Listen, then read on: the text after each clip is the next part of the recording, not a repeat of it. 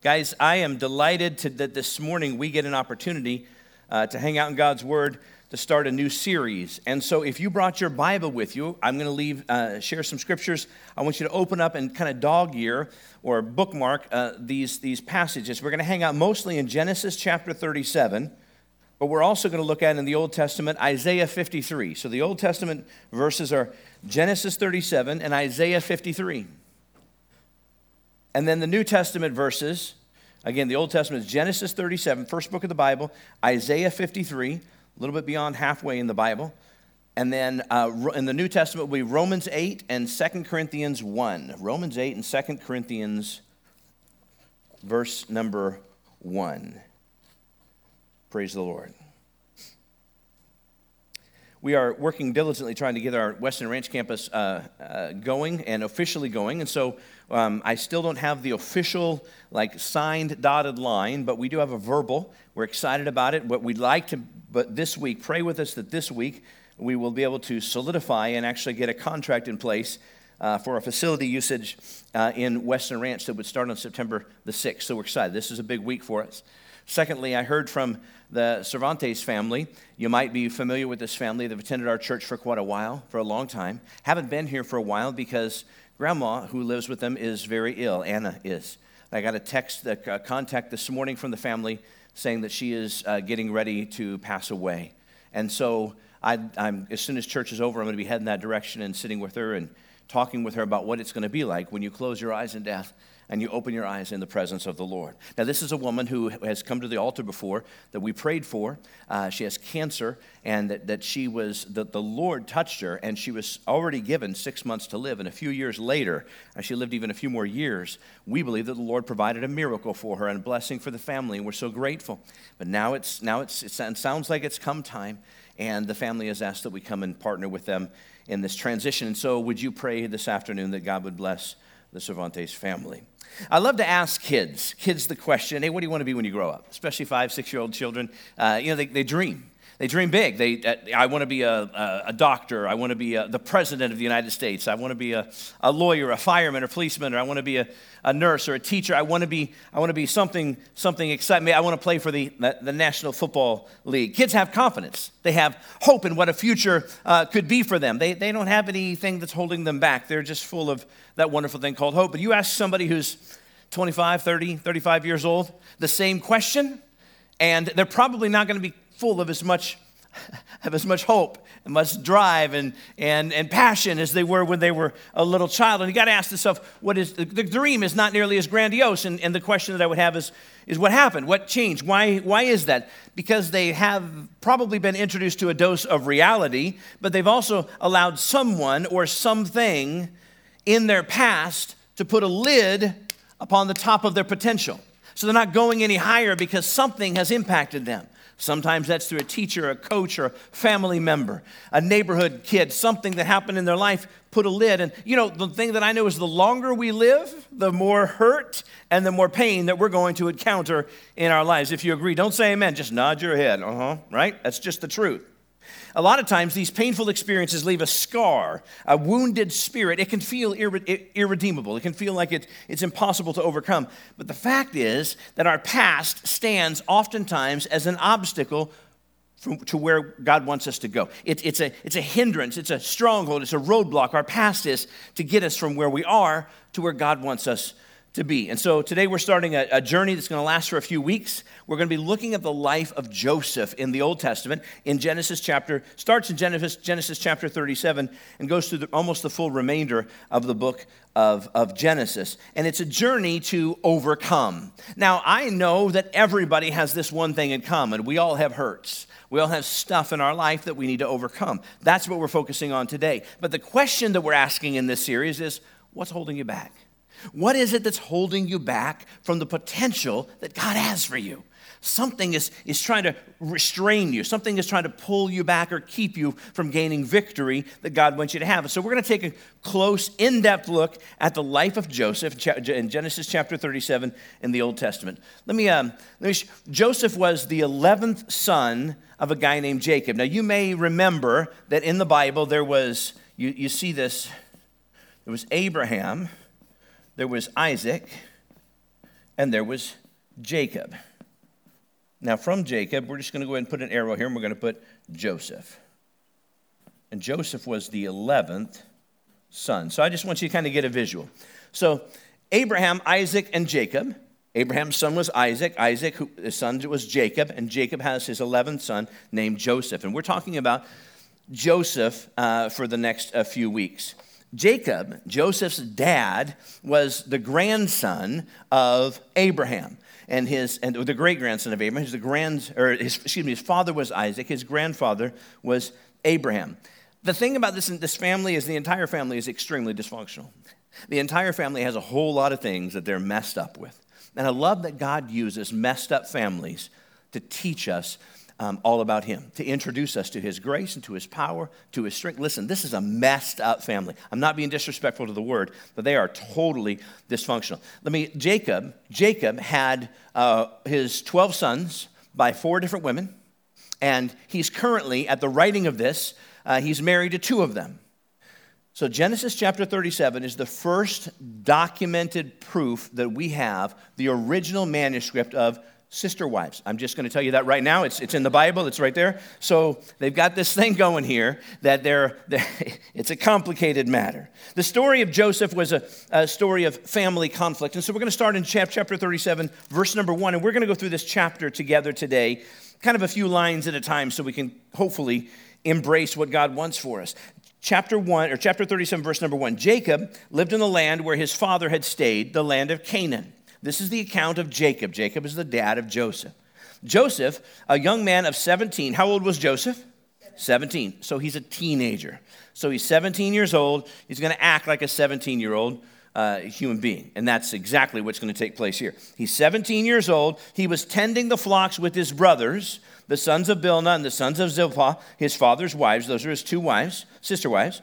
And he, and, and he brought their father a bad report about them. Now, now, we need to stop for just a second and kind of take a look at that before we uh, continue on here. Um, the, Joseph is with his brothers tending to the flocks. They have herds, tending to the flocks of sheep and goats and so forth.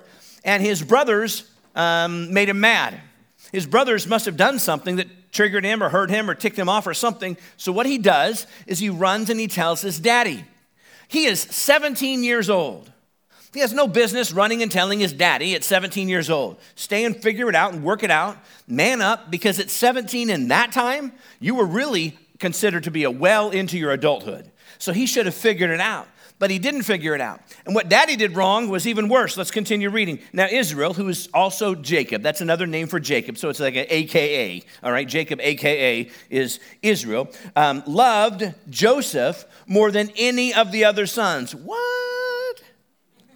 He loved Joseph more than any of the other sons because he had been born to him in his old age, and he made him a richly ornamented robe for him. This is a coat of many colors, a beautiful coat. Everybody else has beige, and he has this beautiful coat that has a whole lot of colors on it. When his brothers saw that their father loved him more than any of them, they hated him and could not speak a kind word to him. So, daddy has made a big mistake here. Daddy has uh, caused a feud within the family because daddy should have told his son Joseph, who came running in saying, Oh, my brothers won't leave me alone. He should have said, Get your little bitty back out there and figure it out. Work it out. Son, here's some coaching, here's some ideas. Maybe you could handle it differently, but you get back out there and you figure this thing out because that's how you teach a man to be a man. Maybe you need me to repeat that. That's how you teach a man to be a man, is you teach him to man up. You teach him to live life and to work through relational problems, and you don't give him excuses, and you certainly don't bail a 17 year old out by saying, then you don't have to go out there anymore, son. And that's exactly what he did. And what happened? It caused hatred, levels of hatred that had already been birthed there because they had felt since he was born, Joseph, who is 17 now, that his father favored him more than any other any of the other sons. They hated him for this favoritism. Verse number five, let's continue. It's a great story. Joseph had a dream, and when he told it to his brothers, that was a big mistake, I think, they hated him all the more. He said to them, Listen, listen to this dream I had. We were binding sheaves of grain out in the field when suddenly my sheaf rose and stood upright, while your sheaves gathered around mine and bowed down to it. What did you just say to me? That's, I'm sure that they're like, you didn't just say that to me, did you? And, and, and, and his brother said to him, uh, Do you intend to reign over us? Will you actually rule us? And it says, And they hated him all the more because of his dream and what he had said. Mm-mm-mm. Then he had another dream. I got an idea, Joseph. Maybe you ought to take a clue, 17 year old genius, from what happened just a few minutes ago or a few couple days ago, whenever you had that last dream, and they hated you even more. Don't tell them the dream. Just see if it plays out. But Joseph, being the 17 year old who knows everything, he went on to see, and he told it to his brothers. Listen, I had another dream, and this time the sun and the moon and 11 stars were bowing down to me. And when he told his father as well, as, as well as his brothers, his father rebuked him and said, What is this dream you had? Will your mother and I and your brothers actually come and bow down on the ground before you? His brothers were jealous of him, but his father kept this matter in mind. Now, there's a couple of things about this that I think we need to mention.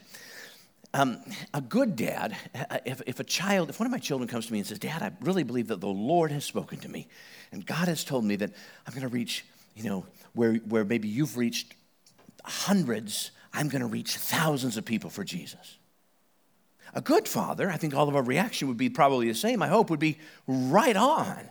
Hallelujah. Rock, I believe in you, and I believe in the God that gave you the word. But instead, instead, um, Jacob, his father's reaction is a reaction of, of jealousy, of, of, of, um, of, of negativity toward his, toward his son. And so he's like, that's not, that's not what's going to happen. You really think that that's really what's going to happen. Now, let me let you know Jacob, or excuse me, Joseph, the son, the 11th son, was a, was a young man, 17 years old, full of confidence. He had a dream for his future. He was full of hope. And as we'll see throughout the story of the next several weeks along the way, he's going to have ample reasons to doubt God. he's going to have ample reasons to doubt that God is involved in his life because of all of the obstacles that he must go through. Guess what? I'm pretty sure there's some folks in here that are going through some obstacles today. There's some, some roadblocks, some hindrances that are in your way that seem to be holding you back from the potential that God has for you. Now, I'm a I'm a Pentecostal, born again, Holy Spirit filled Bible preacher. That's what I am. So I believe that God can cause in a nanosecond more to happen in your life than your entire life of wishing and planning and dreaming can do. But I also am a realist when it comes to it. That God doesn't always, in fact, He usually doesn't work in the instantaneous, He works in the process. And so we're going to be talking about the journey with the life of Joseph. And the journey, man, that's where you're going to find healing and hope and strength and power. That's where you're going to learn the skill of perseverance is in the journey like with Joseph. And so in Joseph in order for him to see his dream that he had come to fruition, to see his dream come to fulfillment, he was he had to get past his past because his past was marked with hatred and jealousy and vengeance and pride and, and, and pain, which ultimately brought him to the bottom of the pit. Some of you feel like you're at the bottom of the pit and you've reached the low of the low. I bet you can relate to the story just a little bit. You got, you got messed up. You probably have an, an Uncle Eddie somewhere in the family tree. There, there's, there's something in your, in your family lineage that has affected you and your family is marked with um, dysfunction. Maybe it was abuse. Maybe it was abandonment you experienced or somebody in your family experienced. Maybe it was betrayal that took place. There's secrets in the family. There's lies that have been told. There's deception. There's pain. Listen, when you have a family reunion, it's not relax and chillax like Trinity's talking about. It's not, it's not hanging out and enjoying the time together. It's tension. It's, it's, it's anxiety. It's like I, am going to endure, I'm going to get through that rather than I'm going to find fulfillment in that. I'm really sorry. But that doesn't have to be your future. But all too often it is because we don't do anything to change the trajectory for our children and our children's children. We're talking about redeeming your past, but we're also talking about redeeming your future in this series as well. So it's my hope that God will get you on the path toward freedom as we focus on overcoming. So, the whole theme of this, if I'm going to give you one sentence for the whole series, is Joseph will overcome because of his trust in the overcomer. Joseph will overcome because of his trust in the overcomer. Can someone say amen? Come on now. I expect that you come at 11 o'clock in the morning, you got some extra good sleep last night. I expect that you guys are rested and refreshed and ready to go. That means you got a few amens in the windpipe you can let out this morning. Someone say amen. Yes? Amen. There we go. Okay, so verse number five, as we're reading, or excuse me, um, verse number 12, we're jumping to now. Now his brothers had gone to graze their father's flocks near Shechem. I don't know, I think that's a fun word to say. And Israel, that's Jacob, remember that's AKA, said to his son Joseph, As you know, your brothers are grazing the flocks near Shechem. Come, I am going to send you to them. Very well, he replied. So he said to him, Go and see if all is well with your brothers and with the flocks, and bring word back to me. Then he sent him off from the valley of Hebron. When Joseph arrived at Shechem, a man found him wandering around the fields and asked him, What are you looking for? And he replied, I'm, I'm looking for my brothers. Can you tell me where they're grazing the flocks? He said, They have moved out from here. The man answered, I heard them say, Let's go to Dothan. So Joseph went after his brothers, and he found them near Dothan. Now we're going to stop there for just a second. Um, there's, there's a lot going on here as we just, just took a look at this. First of all, you got to understand from the valley of Hebron to Shechem to Dothan takes about four to five days to make that journey. So we're not talking about just around the corner. You're going to go tell your brothers to come on back and, and have some lunch. We're talking about he had to pack a, a knapsack. He had to pack a, some food, some clothes, maybe some water. Uh, so he had a long trip ahead of him, a lot of time to think. Think about maybe how he could say this to his brothers or what he could do to try to fortify a greater relationship with them. But there's a problem. I don't know if you noticed this. Joseph was not tending the flocks with his brothers. Joseph was where? He was home. Now you got to get this, guys. He was back home with his daddy. Last time when the story opened, Joseph was tending the flocks with his brothers, and they had this quarrel, and he ran and told daddy about it. Now his, his brothers are tending the flocks, and Joseph isn't even there. Dad made a big mistake. Dad should have said, Get back out there and figure it out. Go to work, son. Instead, he said, Son, stay on home here. I know they're picking on you. They're the bad guys, and you're the good guy. He created in the family this, this dysfunction, this, this jealousy, uh, this, this hurt, this turmoil, this rage is now taking place because dad made a huge mistake. Now, when we talk about dad, when we talk about Jacob, it, it really is, um, it's no wonder that he parented the way that he parented because we parent the way that we were parented. You see, if you look at Jacob's dad, Isaac, particularly his mama, his mama's name is Rebecca. Isaac was married to Rebecca, and Rebecca and Isaac had two sons. They were twin boys Esau and Jacob. Yeah, see, I pointed to it. You got it. Right on, guys. Good job, right? I'm just having fun with you. Esau and Jacob. Now, Isaac was married to who? Who did I just say? Rebecca. That's good. And Isaac and Rebecca had two sons. Who were they? Esau and Jacob. Don't ever say Jacob and Esau because Esau was born first. They were twins. Esau comes out first. The first one, first one comes out says nanny nanny boo boo. I win because the first one that comes out, even if they're twins, the firstborn gets the inheritance. The firstborn, oh, that's the one who gets the blessing from the father. But you know what? Isaac was married to Rebekah, and Rebekah had a favorite, and her favorite was not Esau. Her favorite was Jacob. And so she and Jacob manipulated a system and a, plat, a plot and a plan together where they caused and deceived her husband Isaac into believing, or her, her husband Isaac into believing that um, he was blessing Esau and giving him the blessing, which means giving him the inheritance, giving him the birthright. You see, history shows, whenever you read the Old Testament, you hear about, I'm the God, the father of Abraham, Isaac, and Jacob. It should be, I am the God, the father of Abraham, Isaac, and Esau. But it's not that, because Rebekah had favoritism in the family, therefore caused Jacob to get the inheritance when Esau should have gotten it. It was rightfully his. But God is not, God's not uh, going to take back what he gives. The blessing was already there. So it's Abraham, Isaac, and Jacob. So what I'm telling you here, guys, is favoritism goes back. And that generational curse has not been broken.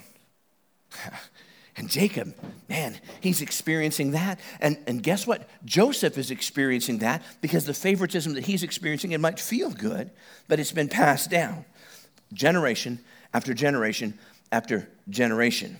That selfish act of favoritism, it caused division and hatred between Jacob and Esau for a long time. But now we see Jacob doing the exact same thing. Division and hatred enter a family, and history repeats itself once again. Listen, this brings all kinds of hurt. It might not be favoritism. Oftentimes, when we talk about generational curses, we talk about things like alcohol or, or abuse. True. But there's other generational curses. It can be attitudes, it can be a, a, um, a, a unforgiveness that goes back generations. Nobody knows why. It's passed down. And, and it, it's time that that selfish act get broken in your family lineage. Throughout this story, you're going to see that Joseph has to deal with a whole lot of hurt. And he's going to have to get this. He's going to have to work through his past family dysfunction. He has to work through it. He's got to work through the pain, he's got to work through the anger in order to see God's dream fulfilled in his life. And so do you. You can't ignore it. You got to face it like David faced Goliath. You got to look at this insurmountable giant in front of you and you got to take him out. And you can do that, but it's only with God working in you and through you. If you don't work through it, the flip side, if you don't work through the hurt of your dysfunction, of your, of your pain, of your trauma, the stuff that you, if you don't do it, it will. I'm not a prophet, but I am declaring this because it's the truth. It will be a generational curse that will impact your family over and over and over and over again. I don't want that for you, which is why we're declaring the truth and we're learning from God's word how you can break those things. You will end up repeating that generational curse. That family lineage will never change until you work through it. Here's the truth people don't know that they, dads don't know they became their father until they've already become their father. Moms don't know they become their mother until they've already become their mother. And then you look in the mirror, or your child says to you, You're just like grandma. You're like, would, Mm, you know, you, you know? Eh, because most people, that's not good. It's unfortunate. I'm telling you, you got to look in the mirror and you got to be honest with yourself. If you don't work through it, it's going to hurt you. Quit repeating the garbage of your past. And the good news is, Joseph, the one we're studying, broke it. He broke the cycle of family dysfunction, but he only did it because he followed God. And that's what you can do following God. And God specializes in redeeming your past. Let me tell you a little bit about Joseph's life, real quick. Joseph would say he did not have very good older brothers. I think that's a true statement. But his older brothers would say they had a pretty, pretty bad uh, younger brother. They would say we didn't, Joseph was not a very good younger brother. He wasn't loyal to us. He was favored by our father. Um, he, he was spoiled. Joseph's parents, they didn't get, get along very well. Jacob did not get along with his, in fact, one of his wives, one of the, the sister wives that he had, was totally out of the picture. And the other one wasn't loved by her husband at all. And the kids, the kids, they saw this. They, they saw it unfolding in the home. Mom and dad didn't love each other, and the other mom's out of the picture, and what's going on?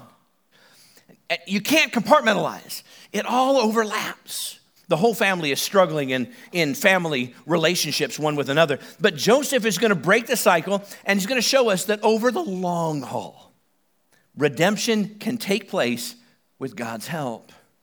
That's good news. Look at verse number 18, guys. Man, I'm so excited about this. But they, but they saw him in the distance, and before he reached them, they plotted to kill him. Oh, boy, did we just take a turn or what? Um, we took a big turn in the story. They, they hated him. They didn't like him very much. They, were, they antagonized him. They pushed his buttons, and, and finally they got rid of him because he's not with them anymore. But now, they, how do they see him coming? Well, because everybody's wearing beige except for him. He's wearing a coat of many colors. He's shining like a star coming down the hill. And they see him and they're just seething with anger and rage is coming out. And then they decide in the, in the spur of the moment, we're gonna kill him. Well, that's a big turn in the story, don't you think? We're, we're, gonna, we're gonna ignore him, right? Ooh, we're gonna ignore him. We're gonna pretend he's not even there. We're gonna hold him down and, um, I don't know, give him a snuggie. I don't know what. We're gonna, we're gonna, we're gonna, we're gonna keep him from enjoying the family favor. But instead, they decide they're going, how are they gonna kill him? Oh, they're gonna kill him in a very special way. Look at verse number 19. Here comes that dreamer, they said to each other. I gotta wonder, I gotta wonder if maybe that would, the word dreamer isn't more like a beep, you know, in the Bible. What you know what I'm saying? They're really, really mad. Come on now, let's kill him and throw him into one of those cisterns and say that a ferocious animal devoured him. Then we'll see what comes of his dreams. Well, that's a pretty sinister plot, don't you think? I mean, you thought that one through. That's called murder one, right?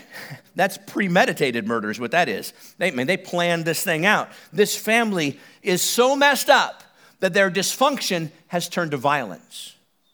Come on now. Some of you know what that means. When the dysfunction turns to violence, it's critical. Now, I imagine some of you can understand this to some extent. Let me show you a picture on the screen. This is a picture of a cistern. I want, I want you to understand that a, a cistern is not a well. A well is designed where it, the, the blocks or bricks or uh, some sort of concrete with mortar would come above the ground to try to keep animals and things from falling into it and therefore contaminating the water. A cistern is not that. A cistern is actually just a hole, a hole that's dug as people have watched and surveyed the land that during the rainy season, where the water settles into or where the water runs through, they would then, in the dry season, they would dig these holes that would go down. We're talking 20 feet. Uh, they would go down. They'd line them with plaster, and there was nothing. There was nothing. They were just literally a drainage container. So that during the rainy season, the water would flow into them, fill those cisterns up. And then during the dry season, they would have water in reserve that they could go get. How they purified it, probably boiled it, I don't know, but that they'd have water that they could get. A lot of times, these cisterns during the dry season, um, they were empty. There was no water in them. So, cisterns would double as temporary prisons, as temporary jail cells. They would lower people into them because you couldn't climb out. The walls were smooth and they were sealed because you didn't want the water to get through and to get out. And so, his brothers, his brothers were plotting to throw him into this. Now, don't miss the symbolism of this. This is so important for us to, to, to latch onto. Joseph is put into a hole that is used to provide survival during a drought, during a famine. And for those of you, spoiler alert, that know the rest of this story, Joseph is actually going to be the source that is going to provide his family freedom, water, food during a drought, during a famine. Could it be Could it be that the cistern, the, the, the hole, the prison that you find yourself in today is a direct sign of the way that God plans on blessing you and using you as a part of his great and mighty plan? The, the problem that you're having physically, the problem that you're having um, in your marriage, the problem you're having with a, with a wayward child, the, the, the, problem that you're dealing with of overcoming this, this abuse that happened to you, when you get through it, when you work through it, when you find victory on the other side, I declare that God is going to take this ditch, this cistern, this well, this hole, this prison that you find yourself in today that seems to be hopeless, and He's going to turn it around for good. And you're going to be able to look through a lens and talk to somebody who's got marriage problems, who's been through abuse in their life, who's been through physical ailments that only you can understand. And you can look at them and say, I get it. I know what you're going through. I know what you're feeling. But greater is He because He's done it for me. He can do it for you. That's the plan that I think God has through this story. Praise God. Verse 21, let's keep on rocking this thing out. When Reuben, that's not a sandwich, that's his older brother. When Reuben heard this, he tried to rescue him from their hands. Let's not take his life, he said. Don't shed any blood. Throw him in the cistern here in the desert and don't lay a hand on him. But Reuben said this to rescue him from them, to take him back to his father. You know, Reuben's the oldest brother. Reuben probably feels that he's got a responsibility as the oldest son to make sure that the younger boy is safe. Probably feels like he's got a responsibility to his father. We don't have time to, to, to really dissect this a lot, but let me tell you this Reuben has uh, kind of had a falling out with his dad. He's done some things, or I should say, he hasn't done some things that he should have done early on in his life. And now I wonder if he's thinking, okay, this is a moment of choice. My brothers have gone nuts. My younger brother's going to be killed by them. Do I say something? Do I speak up in the midst of this dysfunction? Do I speak up in the midst of this chaos, in the midst of this rage? Do I take a risk that they might turn on me? What do I do? And he does, he does the uh, most amazing thing. He speaks up. And he, he suggests they throw him in the cistern because his plan was to come back later and raise his brother out of there. And then I don't know what he was going to do from there. I don't know if he was going to have him run off. I don't know if he was going to go back home and tell dad and they were going to sort through this and, you know, I'd go to Dr. I don't know what they were going to do. But somehow they were going to have to get this thing figured out. Right now, right now, the urgent need was hey, I don't want him to be killed. I think, as you think about this story, I think that Joseph is the hero in this story, but I think an unsung hero in this story is Reuben. He spoke up in the midst of this dysfunction. I want you to hear this. Maybe you need to be a Reuben in your family. Maybe you need to be a Reuben in your workplace. Maybe you need to be a Reuben in some relationships that are around you. Maybe, maybe you, listen, what, if we had one word we could call Reuben, we could call him this. We could call him a gatekeeper because Reuben was a gatekeeper. It, what I mean by that is, is Reuben was the one who stood in the gap that kept his brothers from murdering their younger brother Joseph. Because had they murdered their younger brother Joseph, mm, the family would have ended. I say the family would have ended. Think about it. Had Reuben not stepped up, the story stops here because Abraham, Isaac, Jacob, Jacob has all these sons. Joseph is the 11th, Benjamin will be the 12th, but he's had 12 sons. They all would have died. Every one of them would have. Number one, Joseph would already be dead, but the rest would have died because in just a short period of time, there's going to be a severe famine in the land. And that severe famine in the land is going to, cattle's going to die, crops are going to die, people are going to die. And the only hope for this family that they cannot see right now is this boy named Joseph.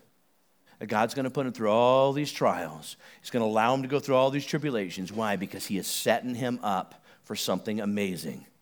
And if Reuben wouldn't have stepped in and said, let's spare his life, there'd been no hope for that family. And that's the family, by the way, that God brought Jesus Christ to the earth through that lineage. I'm telling you, it could have been a real stop.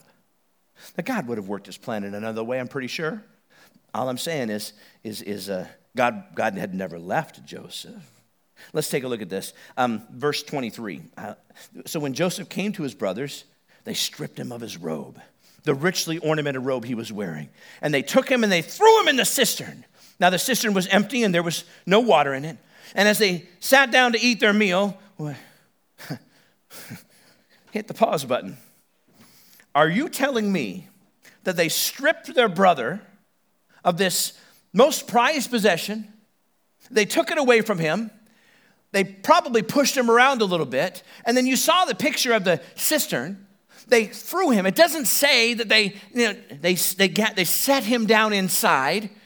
They, they pushed him. I mean, they threw him down inside. So doo, doo, doo, he's probably bloodied and a teeth are chipped or broken. He's got knots on his head, and he's got maybe, I don't know, maybe he's got sprained ankle, and the guy is hurt, bleeding, blistered, certainly got this rash of sliding down the plaster down the thing, landing on the bottom, and it says it was dry. That's significant because water would have been nice, right? A little softer landing, maybe even something to drink down there. And then his brothers being so calloused, so, uh, so uh, full of rage sat down and had lunch. See it, hear it, smell it, be there in the story for just a minute. Imagine how awful it must have been, and yet how much, how much, uh, um, how much utility they got out of hearing their brother, Help! I'm hurt! Help me, I'm bleeding, guys, come on now! And they're eating a sandwich. They're having a picnic. It's like music to their ears. Let him suffer. It's, it's just evil. It's just, it's just wicked. And then, and then they hear these slave traders coming, coming near. Just because I, for time's sake, I got to go a little faster. These slave traders are headed to Egypt. And so they decide they're going to sell Joseph as a slave. They're going to sell Joseph as a slave to these guys who are heading to Egypt for two years' salary, is what they got. So they sold him. But then they realized we got to cover our tracks. Sin always yields more sin because now you got to cover up the sin. I got to tell you, there's nothing better than laying your head on your pillow at night and knowing you don't got to cover over nothing because you're just living a life of integrity. You're telling the truth. But they didn't. Look, jump, jump down to verse number 31. So, so they got Joseph's robe. They slaughtered a goat and they dipped the robe in the blood. Then they took the ornamented robe back to the father and said, We found this. Examine to see whether it's your son's robe. He recognized it and said, It's my son's robe. Some ferocious animal has devoured him. Joseph has surely been torn to pieces. He bought into the lie. Then Jacob tore his clothes and put on sackcloth and mourned for his son many days. All his sons and daughters tried to, and they came to comfort him, but he refused to be comforted. No, he said, in mourning I will go down to the grave to my son. So his father wept for him. Guys, what a sad story. What a, what a tragic story. Some of you know what it's like to be taken advantage of. Someone you know what it's like to be rejected or to be abused or to be ostracized by the very same people who carry your last name. And you know what that's like. And and I'm sorry. I really am.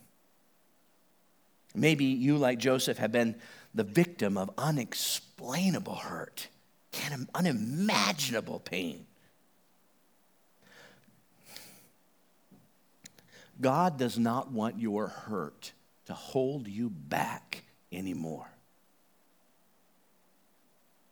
And that's why we're studying this story of Joseph. Um, so, without sounding like I'm minimizing anything, let me, for the last 15 minutes we have together, share with you three steps in the process to overcoming hurts. Okay? The first one is this you got to recognize the reality of your hurt. Boy, a lot of people don't do this. They deny it. They just, every time you try to talk to them about the hurt in their life, they just deflect it off to something else. Don't want to deal with it. Look at it. Square off with it. Face it. Face the giant. The reality is, how many of y'all know we live in a fallen world? Yes? And no one is immune to sin. You see, sin is the cause of all hurt. The hurt that you're experiencing is either the cause is either caused by the sin that you have committed, or it's caused by the sin that other people have committed to you, whether intentionally or unintentionally. Hmm. And Jesus understands hurt. I want you to look at Isaiah 53, and it'll be on the screen, but if you want to flip there, uh, please do so now. Just the third verse. Let me read it and then I'll explain it. It says, He was despised and rejected by men. This is talking about Jesus.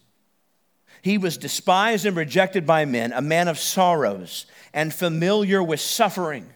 Like one from whom men hide their faces, he was despised and we esteemed him not.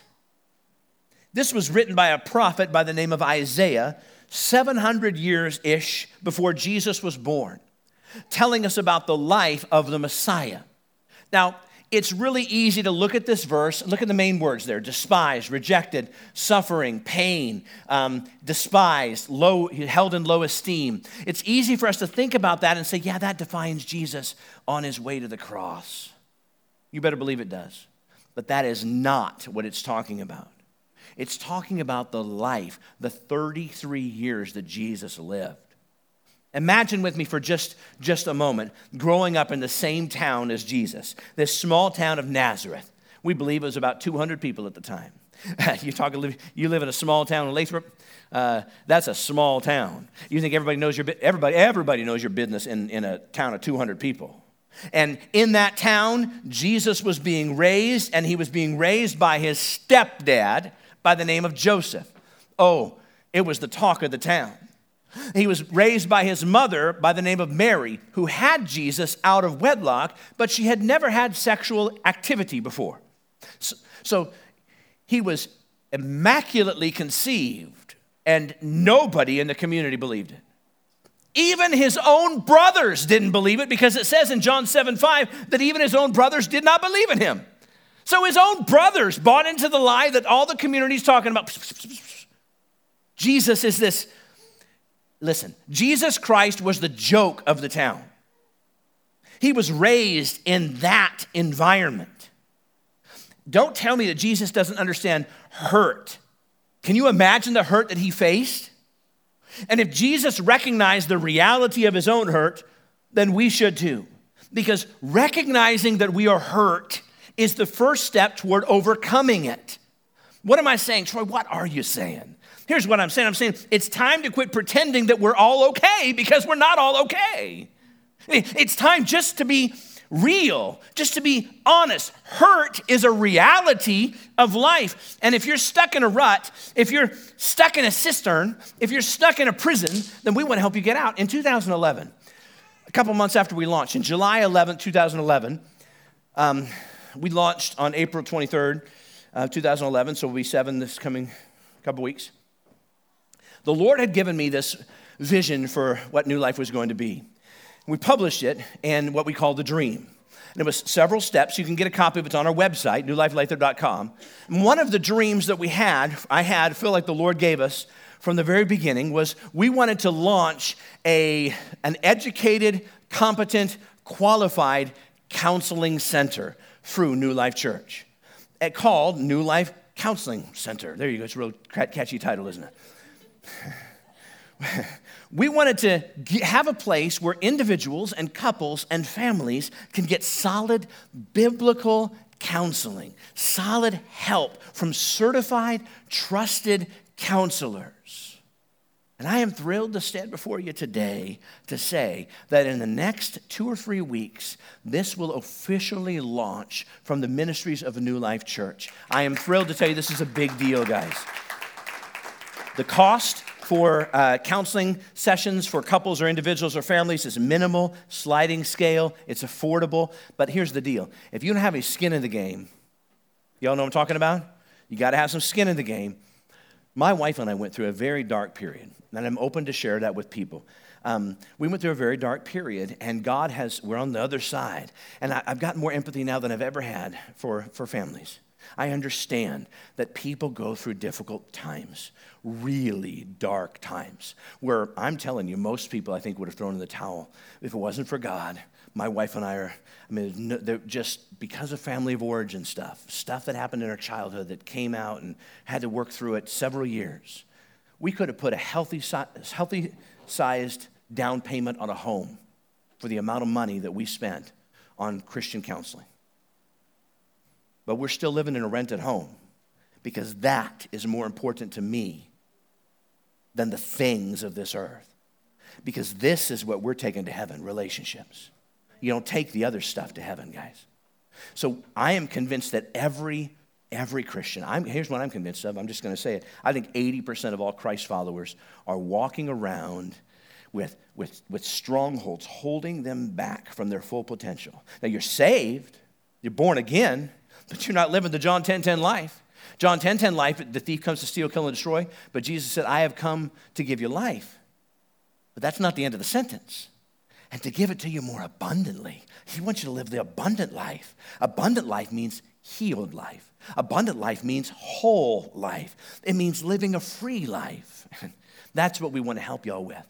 You and people you know. The director of this counseling center, I'm pleased to say, newly, as of April 27th, newly ordained minister in the Assemblies of God and certified counselor with the American Association of Christian Counselors is my wife, Keely Stein. I'm so proud of you. Yes, absolutely, baby. Rock it out. We're going to help people. If you want to be a part of that counseling ministry, you want to get training, you got to get certified, you got to go through all kinds of classes. You feel like God has a call in your life. It's not just God's called me, therefore I do. In this case, we're not messing around. You got to have the tools that can make sure you're saying the right thing and speaking the right thing into people's lives. So we'd love to get involved. Recognize the reality of your hurts, number one. Number two, yeah, this is a tough one. Trust God's timing. Trust God's timing. We all have our own agenda, don't we? we, we? We all think this should happen according to my timeline. And I'm pretty sure that Joseph felt that way too. In fact, throughout the entire story that we're going to be reading about the next few weeks of Joseph's life, you can hear him asking God, God, are you going to intervene? God, when are you going to deliver me? God, when am I going to see my dream come to reality, come to fruition? Hey, hello, God, are you listening? Are you even there? Joseph thought that God was silent. But God was intervening the entire time. Joseph just didn't realize it. And it's the same for you. You see, God's timing is absolutely perfect. He asks us to trust Him. I think it helps if we have a little perspective sometimes in life. I think it helps if we, um, sometimes we have to ask ourselves, or we have to say to ourselves, like a four, a four word solution to this to give us perspective.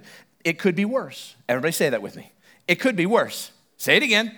It could be, say it like you mean it. It could be worse, right? It could be worse. It could be worse. Sometimes that helps us gain some perspective. Now, I'm not talking about dismissing your feelings, but sometimes it's good to not just think that we've got it as the worst case scenario. Some of y'all are going to get in your car. Well, all of you are going to get in your car, I think, uh, when you go to leave here today. Some of you might be passing by some cars that are pretty fine looking cars in the parking lot. You might be passing by some cars that are sweet rides and you're walking to your jalopy as you're heading out to the parking lot, and, and other people are going beep, beep, and you're walking out with a key in hand because you got to stick the key in there and you got to turn the thing. And if you're like one of the cars I've had, you can't even get in the driver's side. You got to get in the passenger side because there's no handle on the driver's. You know what I'm talking about? Anybody know what I'm talking about? Anybody had a car jalopy before? Yes.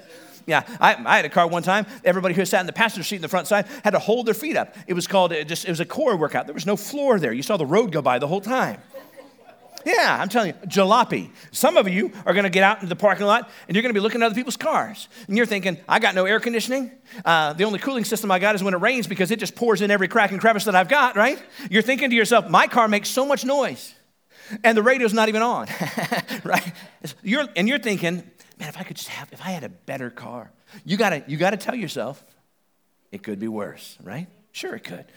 Some of you are going to go home. Oh, you're going to go home, apartment, your home, your condo, your, your house, your, your rented room later on today. And, and you're going to be passing by some really nice houses, some really nice homes. You're going to be looking at some beautiful, you're gonna, man, if I just had that house, Lord, if you just give me a house like that, I'd be, you know what, I, I would, missionaries would stay at my home. I'd have groups in my home all the time. People have said that before. I don't have anybody calling me and saying, Troy, do you have any missionaries coming to town? You, you got any groups that I can host in my home? You know what I'm saying? But people say that to God. And, and if I just had, if I, here's what I want you to do. When you put the key in the keyhole, when you get home, I want you to say to yourself, it could be worse, right? You could have not have a place to live at all. Um, this afternoon, uh, maybe you didn't get a chance to do any yard work this weekend. Your yard needs to be mowed. It's been raining a lot. So you got some of you are going to go home, put some shorts and a t-shirt on. You're going to, you're to mow your yard. And when you get done putting everything away and trimming it, edging it, it's going to look real nice. You're going to, you're going to go inside and you're hot and you're sweaty. So you, what you're going to do what a normal human being does. You're going to jump in the shower.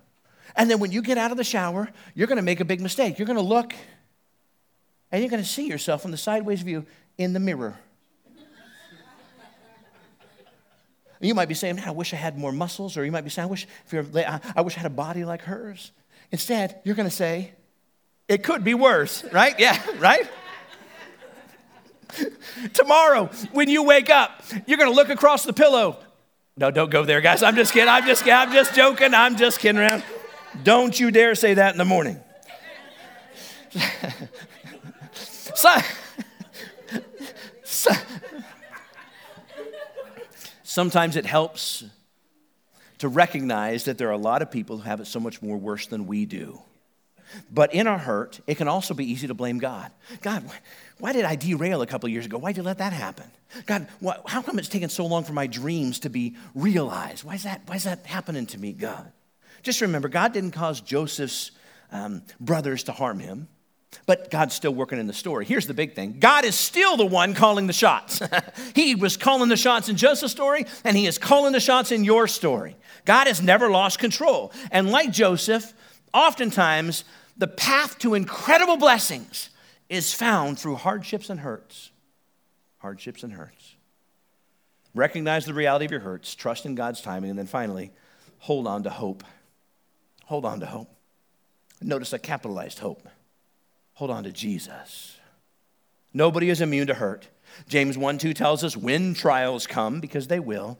Jesus tells us in John 16 33, in this world you will have trouble. All kinds of trouble is going to come your way. He tells us that. I mean, you shouldn't be like, what happened? Well, he's like, I told you. It's going to happen. You don't have to fret about it. So what do we do? Let's get back to our story. For the final verse in Genesis chapter 37, I love this word. Verse number 36. Meanwhile, oh, that means there's more to the story. Meanwhile, the Midianites sold Joseph to Egypt, in Egypt to Potiphar, one of Pharaoh's officials, the captain of the guard.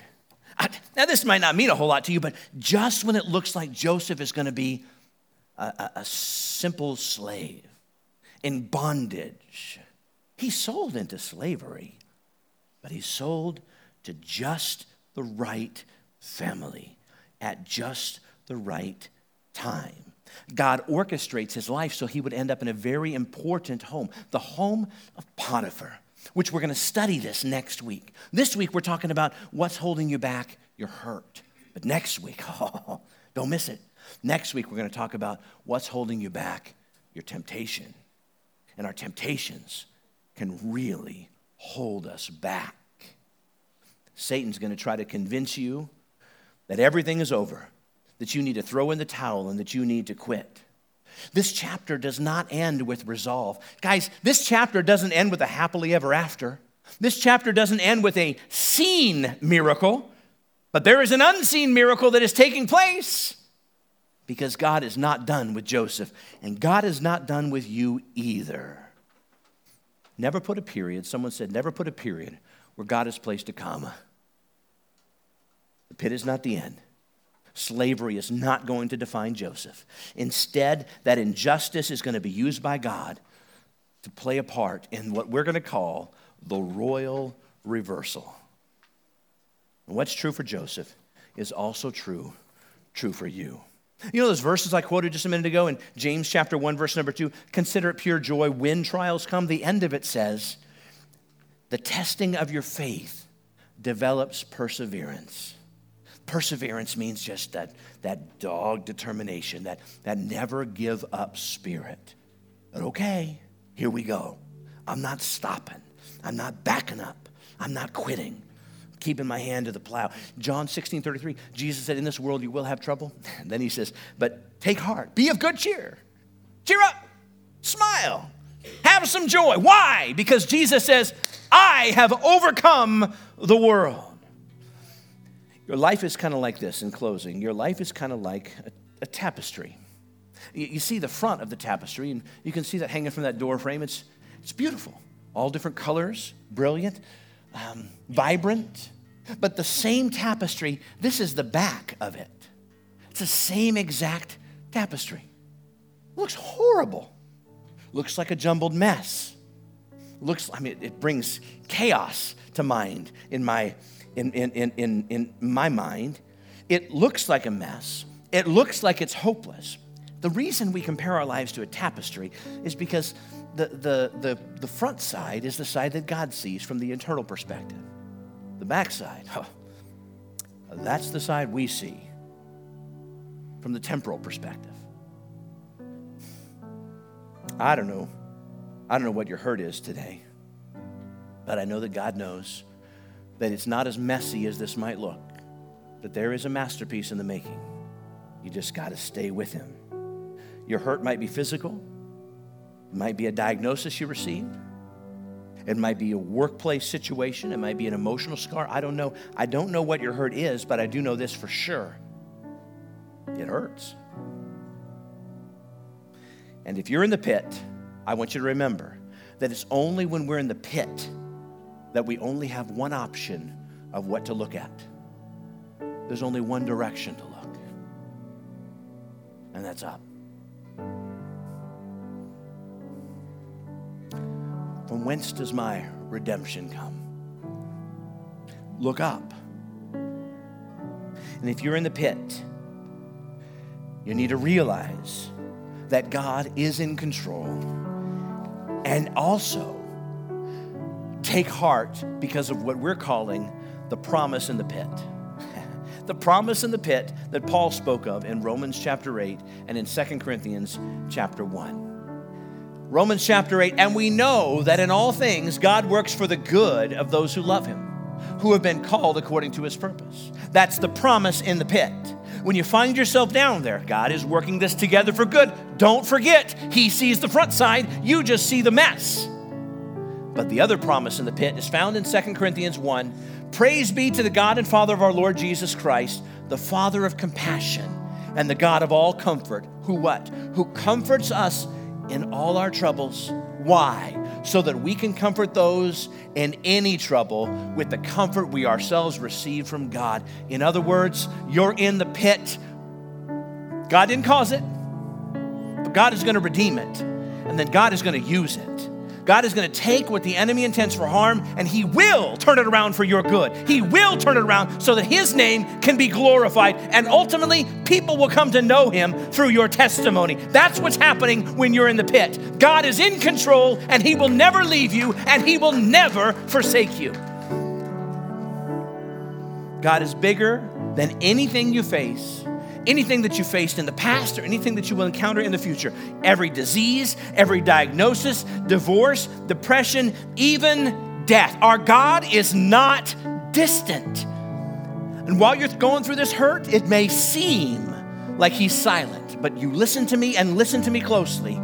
He is present and He will make everything right. Let's pray. Father God, thank you so much for your word. Man, we can just glean so much from just reading your word, studying it, and then seeing ourselves in the story, picturing, feeling, experiencing, and knowing that victory isn't just possible, it's inevitable. So, Lord God, I pray that next two minutes, that God, you would do a miracle in this room. Friends, even as I prayed, keep your eyes closed and your heads bowed for just a moment. This is a very serious moment of confidentiality. I'm pretty sure that there are some folks in this room that have not yet processed through or gone through or faced the giant of your hurt. Maybe you thought you did, and maybe you got victory for a season, but now something else has come up, or eh, you know, another dimension, another level, more information something's been triggered and you, you, realize I've got more hurt that I need to process through. That hurt is going to hold you back. And more than that, it's going to infect you. And it's going to infect your children and your children's children. And it will continue to do so unless you stop it, face it, and terminate it. So I wonder if there's someone here today that would say, Troy, I confess to my God my great and mighty God, that there's hurt in my life. It doesn't mean you're not saved, it just means it's hurt. I need to face that hurt. And we're going to pray, but I realize that that's a starting point. I need to, I need to work through this. And, and you need God to help you. Tell you what, with heads bowed, I'm just telling you, close your eyes because you don't need to see anybody. This is very personal for people.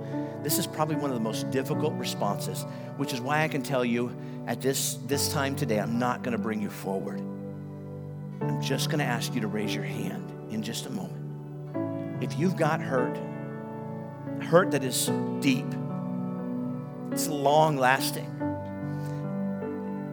You want to face it because you want it gone, because you want to live a new life. Today's a starting point for you. So, what I want you to do is when I say now, I just want you to raise your hand and leave it up. Be courageous. Keep your eyes closed. But all you're doing is it's kind of like there's mail in the mailbox. Those old school mailboxes. Remember, you put the mail in, you put the flag up? Then you knew the postman was going to come and he was going to take that mail away and it would be delivered away from you to its rightful owner. You're going to have this, this hurt inside of you delivered from you and given to its rightful owner, which is God. So, are you ready? Now, raise your hand. You got that hurt? Come on now. You got that hurt? Come on now. God, we are not going to shortchange you. We are going to say, we're going to be honest. Lord, I've got hurt and I need that hurt. dealt with. So, God, I ask for a miracle today. Help me, Lord, to begin the journey, to see my life as a process. God, I confess to you today that I'm a wounded warrior, that I'm, I don't want to just live life, I want to live an abundant life, a whole life, a healed life, a delivered life. So, God, I ask for your help, your healing, and your wholeness. Deliver me, I pray, in Jesus' name. In Jesus' name. Hallelujah, hallelujah. You can put your hand down. And now you can open your eyes. It's a process, guys. Joseph was how old? And he was almost, he was almost 40 before he found freedom. It takes a while sometimes. it takes a while sometimes. But God is orchestrating your life in such a masterful way. He's going to see you through. I'm looking back at, I wouldn't embarrass you for all the money in the world, but I'm looking back at the Buck family back there. Yeah, it was a long journey, wasn't it? Steve, come on now. Long journey. Years. I mean, job. No, no, no, no. But we knew, we knew. Sometimes you had a hard time knowing because you're human. But God. But God. Guys, we're for you. We want to partner with you, but we can't help you if you don't engage. So, starting this Wednesday, I'm challenging you to go to a group. It's one hour, six weeks, that's it. Then we're taking a break till after Labor Day for groups. So I want you to be here this Wednesday evening, groups for all ages, but imperative that adults get signed up. So at these tables, grab a sheet, make sure you sign up so we have materials for you. It's one hour. May the Lord bless you. May he keep you. May he make his face to shine upon you. May he lift up his countenance upon you. May he give you rest and may he give you peace. Can we clap like we're victorious this morning? Can we just do that? Hallelujah. Yes, God. Praise God. Praise God, praise God, praise God. Glory to God. Amen, amen, amen. Pray for us this afternoon. Pray for the Cervantes family as, as we're ministering to them and we're seeing her pass through the threshold from this life to graduation to the life that is to come. God bless you. Have a great Sunday. You are dismissed. Amen.